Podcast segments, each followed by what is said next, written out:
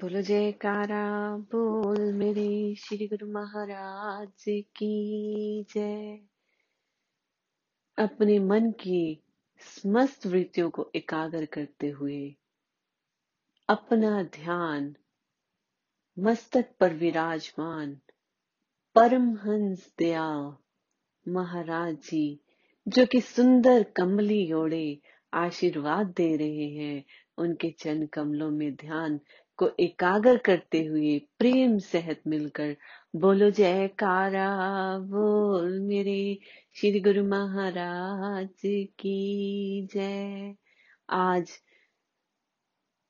चौथा दिन शीश महल साधना का और श्री गुरु महाराज जी समझा रहे हैं, गुरु गोविंद कर जानिए, रहिए शब्द समाये।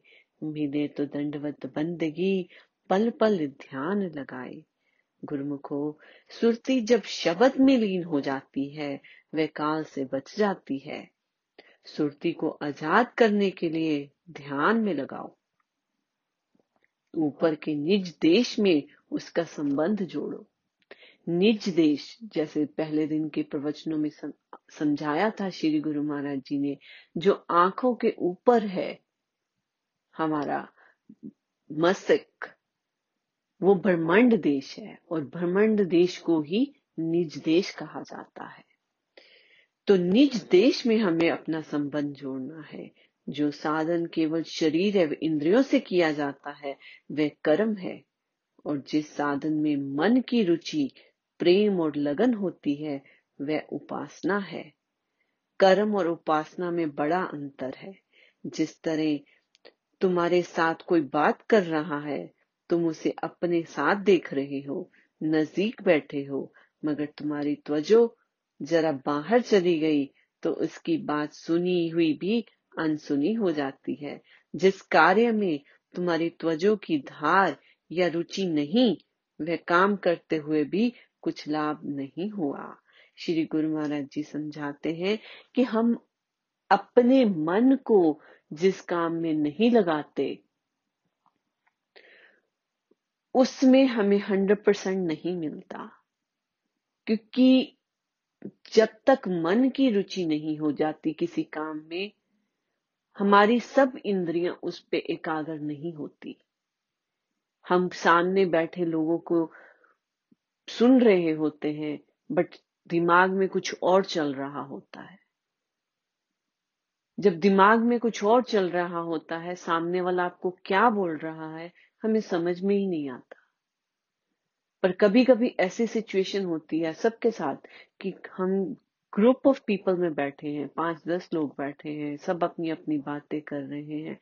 आपको, आप, आपके सामने वाला पर्सन जो है, आपको कोई बात बता रहा है, आप उसकी बात में इंटरेस्टेड हो कि वो क्या बात बोल रहा है। जबकि वहाँ पे इतना शोर है, फिर भी आप पूरी रुचि से, पूरे ध्यान से कि वो सामने वाला पर्सन आपको क्या कह रहा है, आपको पूरी बात समझ आ जाती है। इतने शोर में भी। पर कभी कभी हमारा ध्यान ही नहीं होता, साथ में बैठा पर्सन क्या बोल रहा है, हमें उस बात का ही नहीं ध्यान होता, क्योंकि हमारा, हमारी रुचि नहीं है। हमारे मन में, अंदर दिमाग में कुछ और बातें चल रही हैं, किसी और चीज़ की, किसी और जगह की तो हमारी सुरती वहाँ पहुँची हुई है। श्री गुरु महाराज जी समझाते हैं प्रेजेंट मोमेंट में जियो होश पूर्वक जियो। अपनी सुरती को अपने संग रखो। जैसे कि गुरुमुखो, कि हम एक बार की बात है, श्री गुरु महाराज जी पंचम पाशे जी सुंदर सिंहासन पर विराजमान दर्शन दे रहे थे और संगते लाइन में लगी, मत्था टेक रही थी। एक भक्त्यानी लाइनों में लगी, मत्था टेकने के लिए तो उसको याद आ गया कि किसी ने उसको सेवा दी थी भेटा करने के लिए। तो उसने सेवा निकाली और उसके बारे में ही सोचने लग गई। जब तक उसकी टर्न आई दर्शनों के लिए, मत्था टेकने के लिए उसने वो बस अपने परिवार के बारे में ही सोचती रह गई। जब श्री गुमा जी के चरणों में उसने सेवा भेटा की कि ये फलानी भक्तानी ने आपके लिए सेवा दी है, कबूल करे तो श्री गुरु महाराज जी ने बोला, फरमाते हैं कि उसकी सेवा तो कबूल है, उसकी हाजिरी तो लग गई, क्योंकि वो घर बैठे भी मेरे बारे में, हमारे बारे में सोच रही है। उसका ध्यान यहाँ पे लगा हुआ है, पर तुम लाइनों में लगी घर के बारे में सोच रही हो। तो तुम्हारी सुरती अभी भी बाहर ही है, श्री चरणों में नहीं है, तुम्हारी हाजिरी नहीं लगी। तो गुरुमुखो, यही बात श्री गुरु महाराज जी समझा रहे हैं कि जब भजन अभ्यास में बैठते हैं तो होश पूर्वक बैठना है कि हमारी सुरत, हमारी पूरी की पूरी इंद्रियाँ यहीं पर हो, हम होश पूर्वक करें। जैसे कहते हैं ना, आँख नाक मुँह बंद कर नाम निरंजन ले भीतर के पट तब खुले जब बाहर के पट दे। जब हम आँखें, नाक, कान, ये सब चीज़ अपने मन चित से एकाग्र कर ध्यान में लगा देंगे तब हमारे अंदर के पट खुलने लग जाते हैं। क्योंकि सुरती को बाहर से अंदर की तरफ़ लेके चले गए। और अब बात ये आती है कि हमें अंदर की तरफ़ कैसे लेके जाना है और कैसे इसको एकाग्र रखना है। श्वासों के ज़रिए। जब हम, हमने पिछले वचनों में भी ये बात को समझा था कि हमारा मन हमेशा भटकता रहता है, लेकिन श्वास ही एक ऐसी चीज़ है जो हमें हमसे जोड़ के रखती है, क्योंकि श्वास हर समय चल रहे हैं। चाहे सो रहे हैं, चाहे जाग रहे हैं, चाहे कोई काम कर रहे हैं, चाहे वेले बैठे हैं, श्वास चल रहे हैं। बस उसी श्वासों में इस शब्द को जोड़ देना है।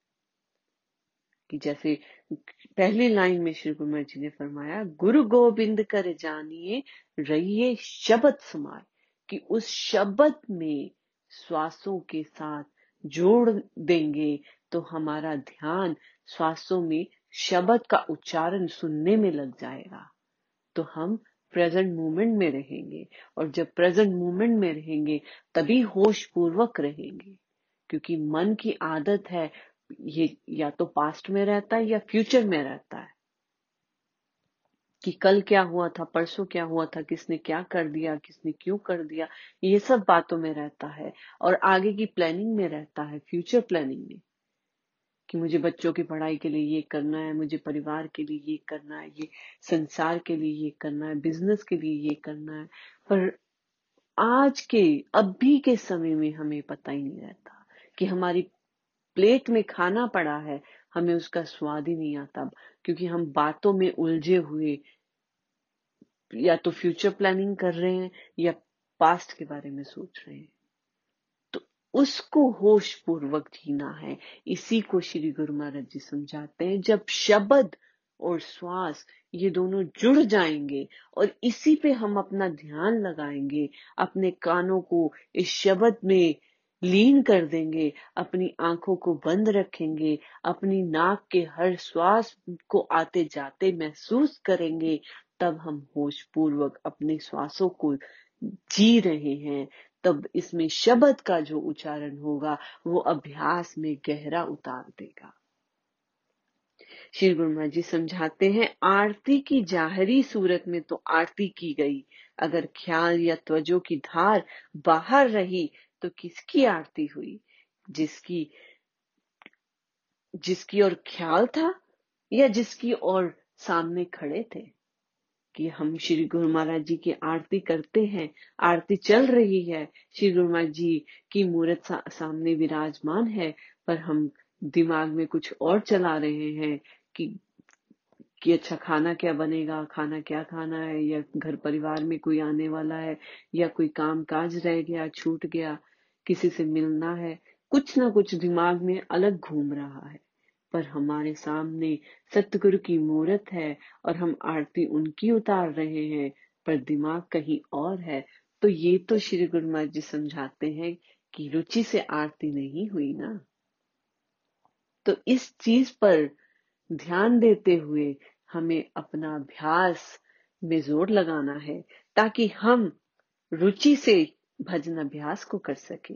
जब रुचि से भजन अभ्यास को करेंगे, शौक से करेंगे तो हमारा पूरा का पूरा ध्यान सतगुरु के चरणों में एकाग्र होगा और हमें पूरा फल मिलेगा। अपने ख्याल और अपनी त्वजों की धार को पूरी तरह ध्यान में लगा दो, फिर क्या होगा? मैं जो कुछ भी खजाना अपने अंदर है, खुद पे खुद प्रकट हो जाएगा। कहने सुनने की ज़रूरत नहीं होगी। सावधान होकर अभ्यास में बैठो तो सतगुरुदाता दयाल जी की पूर्ण कृपा हमें मिलेगी। तो हमें अपना मन को एकाग्रचित रख के अपनी रुचि से इस भजन में लीन होना है, शब्द और श्वासों को जोड़ देना है, तभी हमें सतगुरु के चरणों की कृपा दृष्टि मिलेगी और उनकी प्रसन्नता मिलेगी। बोलो, जयकारा बोल मेरे श्री गुरु महाराज की जय। बोलो साचे दरबार की जय।